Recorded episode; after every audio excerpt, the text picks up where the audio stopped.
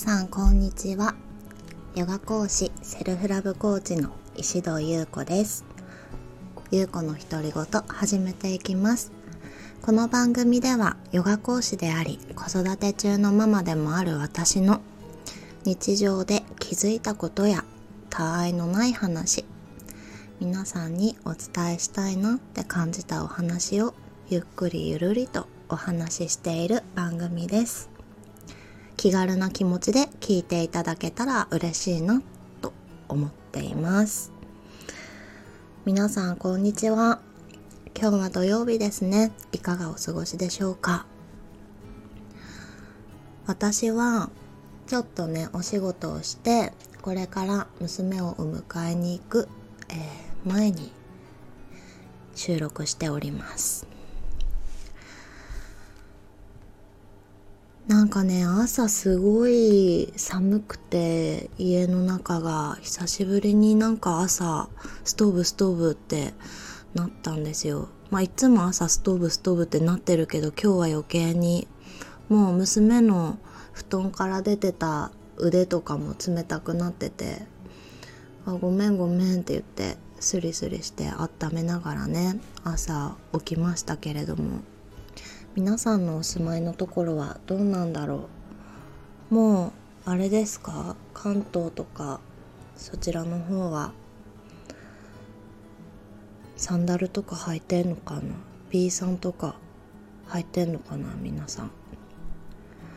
以前私がね東京に住んでた時本当にあったかくなるってか夏って感じるのが早すぎて皆さん春って言ってたけど暑いから私にとってはさどさんこの私にとってはね。だからサンダル出すの早って思って見てました。そしてねあの北海道はもう日が暮れると夏でもちょっと肌寒いからあんまり私は足を温めていたい方なので あんまりサンダル履かないんですよね。でもね東京住んでた時は率先して B さん履いてたな。なんかね時代的にもそのまんまヨガパッてできる方がいいって思ってた時代だったからね。まあその話はまあまあよしとしてあのこの間私インスタグラムで投稿した内容にねあのお友達とか生徒さんからいろんな反応いただいたのでちょっと話そうかなって思ってるのがあの私初めて文字投稿してみたんですよね。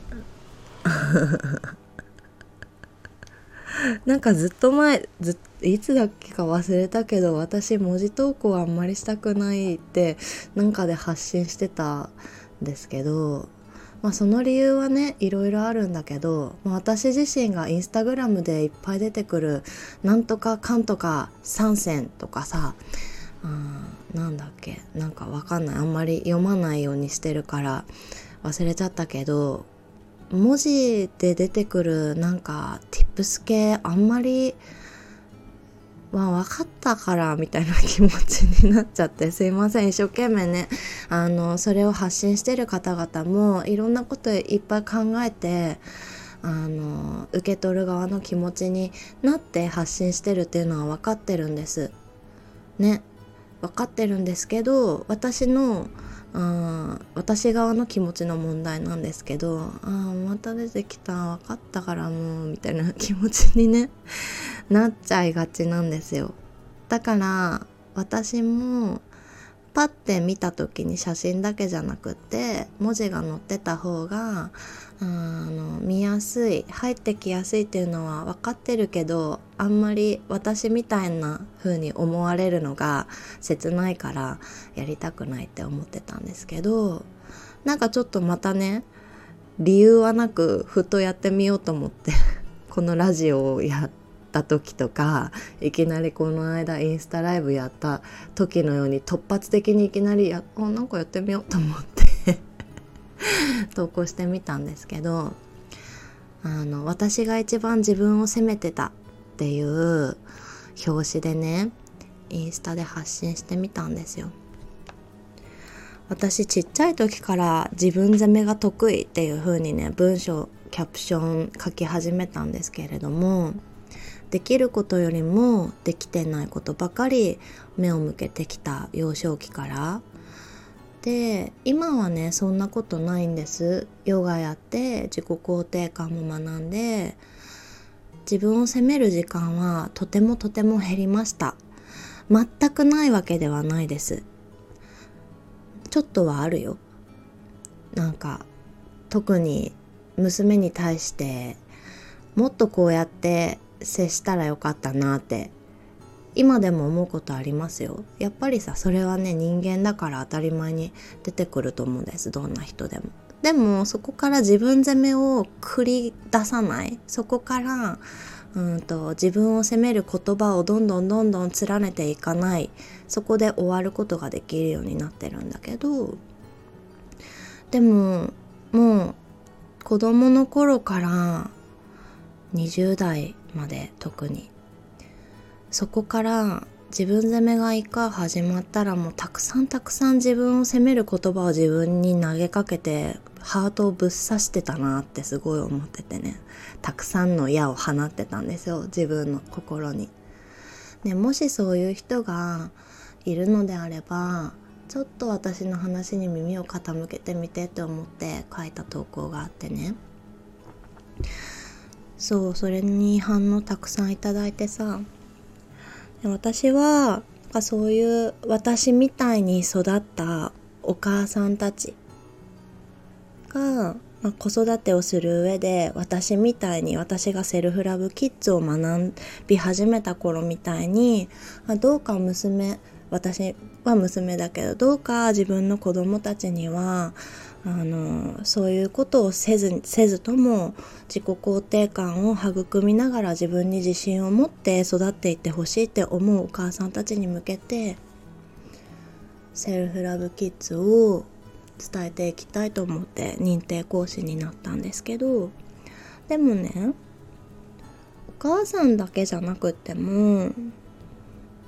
たくさんいると思うんですよね。そうやって育って今大人になっている人たちって。でしかもそれは世代を超えて私の母もそうだしきっとおばあちゃんもそうなのかもしれない。人によってはね。もちろんお父さんもおじいちゃんもみんなみんなじゃないかもしれないけどまあその小ささ大きさは別として少なくともみんなそうなんじゃないかなって思った時に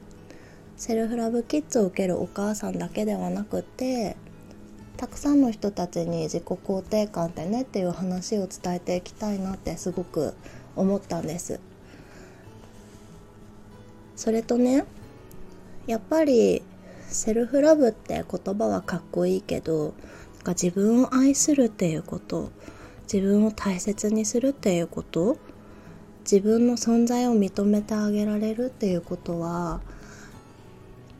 ヨガにもとても通ずる。というかヨガでやっていくことだったりするんですね。